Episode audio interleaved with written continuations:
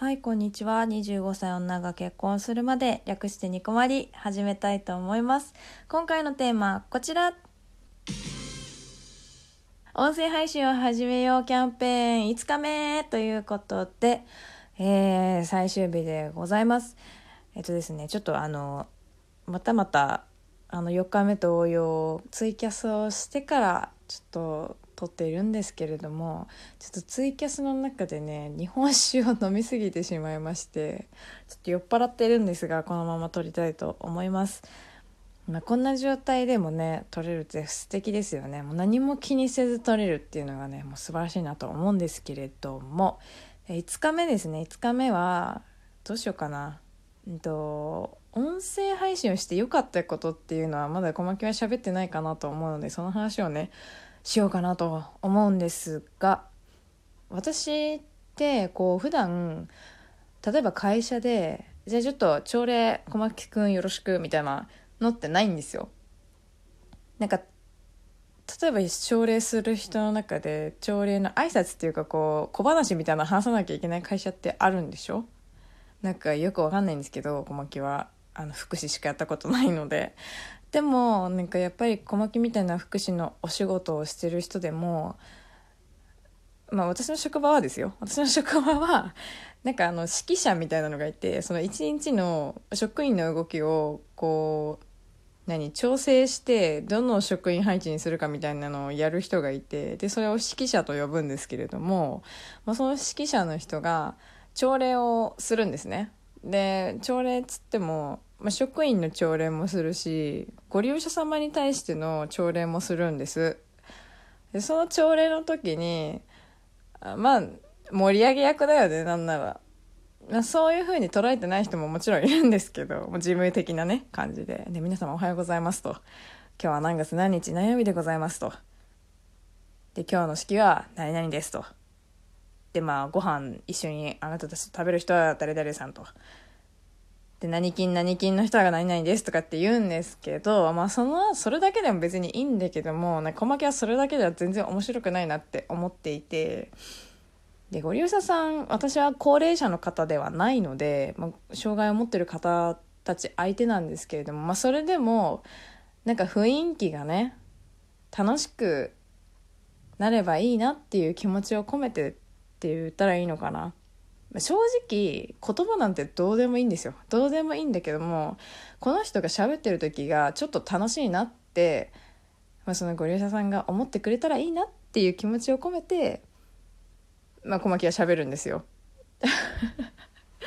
まあ、ただ本当に大した話してないですよ。してないですけど、まあ、こういうラジオトークみたいな感じでねちょこっとだけ。本当に多分2分ぐらい喋ってないと思う。1分ぐらい。で、まあ、ちょろっと喋ってじゃあ今日も一日頑張っていきましょうみたいな感じで喋るんです。でそういう時間がちょっとあるんだよね。その時になんかもっと気の利いた話とかしたいなとかなんかちょっとでも職員さんがふふって笑えたらそれはすごいいいことだなって思うんだよね。なんかその福祉のお仕事って、まあ、人によるかもしれないけれどもこう、うん、自分のそのご機嫌が良くないとやっていけない仕事だなっていつも思うんですよね。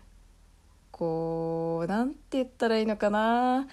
自分の機嫌が取れないと相手の機嫌も取れないんですよ。本当に。自分に余裕がないと全くねご利用者さんに対していい会話ができないんですね。本当に。これはいつも思うんですけど自分がいつもご機嫌でありたいなって思っていて。でそういう時にじゃあ自分に何ができるかなって例えばそういう朝礼だったりする時にちょっとでもね職員さんが楽しいって思ってもらえればそれはもうご利用者さんにも楽しい時間になるかなってやっぱり思うので雰囲気を良くするためにもねこう少しでも笑えたらいいなっていう思いがあるんだけどでそう思った時に朝礼って割と何でもありなんですよ。うちの職場って。てかまあ福祉の職場何でもそうだと思うんですけどもう何でもありなんですね。何しても OK なんですよ。だからもう何でも喋っちゃうんだけどもうそういう風な時にこういうラジオトークをやった時の話はしないんだけれどもしないよ。しないけどでもこういう風にねいつもこうやって喋ってると喋りやすいんだよね。私やる前よりもラジオトーク始める前よりもなんか式の日がすごく楽しみになってる自分もいてみんなの前で私喋るってすっごく苦手だったの。人前で何かを喋るってなんかもう注目されてること自体がもうすごく苦手だったんですね。だけどでもそれがちょっと楽しみになってきてるってだいぶ進化したと思ってるんですよ。でそれはね本当にラジオトークのおかげだなって本当思いますね。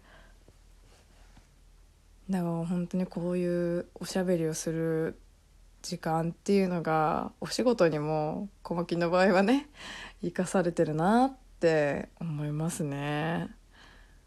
だってもう空き時間とかも考えること多くなりましたもん昔と比べてなんか多分もしかしたら誰かも言ってるかもしれないですけどあの普段ね出勤する時なんか眠いなみたいな今日お昼ご飯何しようみたいなことしか考えてないんですよだけどラジオトークを始めてからは割と次のテーマ何にしようかなとかちょっと他の人のトーク聞かなきゃとか誰々さんこんな面白い話してるなとか、まあ、他の人の配信を聞いてね得たものとかってすごくあると思うんですよねみんな。で小牧は多分普段からあんま音楽を聴くとかしてこなかったのかな、まあ、やっぱりこう就職してから格段と減ってしまってなぜか。さっきも言ったけどもあのあの眠いなとかもう家帰りたいなぐらいしか多分考えてなかったんだけどそれがなんかその自分の考えたことをアウトプットする時間を作れるようになったっていうのもすごくでかいなって思っていて私の中でのこのアウトプットするものって大体ツイッターしかなかったんですよね。あとはなんか身近な人に言うぐらいしかなくってラジオトークを通して自分の感情を知るとかもあると思うんですけどそういった類になっていくのかな多分。いろいろ考えること多くなりましたね本当に。まあ多分小牧はこう自分の配信をする上で下書きっていうかなんかまあ台本みたいなのってあんまり考えないタイプなんですけどまあでも自分が喋りたいこともうここは喋りたいっていう文文言ん？っていうのかな。なんかその一言とかってあるじゃないですか。これだけはちょっと喋っておかないとっていうのはね。でそういうのはやっぱり小牧もメモ帳に iPhone のメモ帳にメモ帳にあのメモするんですね。それだけはやりたいな言いたいなっていうのがあってするんですけど。うん。でもそれ以外は割とフリーで喋ってるんですけど。まあ喋ってない時もありますよ。これだけは喋りたいっていうこうシナリオみたいなのがあったりもする時もあるんですけど、まあ、それはもう説明する上で小牧が結構忘れっぽいからっていうのもあるのであんま見てない作っても見てない時の方が多いんですけど、うん、でそういうのも含めてこうかそれをやる時間になってるんですよね通勤時間とかに。それが割とこう今までの中で全然違った時間の使い方だななんて思ってて。でも喋るとね全然違うんですよね。こう脳の使い方が。ラジオトークやっててすごい良かったなって思いますもんねそこは。だから何でもいいと思うんですけどやっぱりこう前向きになるというか他のトーカーさんがとっても優しいので始めてからもすごく思ったことなんですけどこれは。こうニコマリを始めてからね思ったんだけどラジオトーカーさんってすっごく優しいんですよ。めちゃくちゃ優しい。新参者にも優しい。しなんか誰もがこうそれぞれの個性を認めてくれる力をすごくよく持ってる方たちばかりだなって思うのでやりやすいんですよね何でも。でもこんなんでいいのかなって多分配信私も含めて配信者の中ではそう思ってる人ってたくさんいると思うんですけどそれでもそれをまるっとなんだろう支えてくれるこう見守ってくれてるねお父さんがいるっていうのは何事にも変えられる温かさみたいなものはやっぱりあってそれがあるからやっぱり小牧もずっと配信が続けられているっていうのはあると思うんです。そうだからねこれからもね何度も心は折れるかもしれないけれどもやっぱり配信はね続けたいなって思うんですよね。まあそんな酔っ払いからのあのトークだったんですけれども。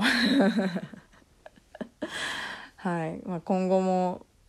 まあニコマリがどういう風に変わっていくかは分からないですけれども結婚してからもどうかあるかは分かんないからね。分かんないけれどもまあ皆さんとは言わずこう皆さんとは言わないですけれどもこう聞いている方にずっと愛していただけるような番組を作っていきたいよね。はいということで、えー、今回はこの辺にしたいと思います。5日間皆さんお疲れ様でした。ではでは次回もラジオトークにてお会いしましょう。小牧でした。またね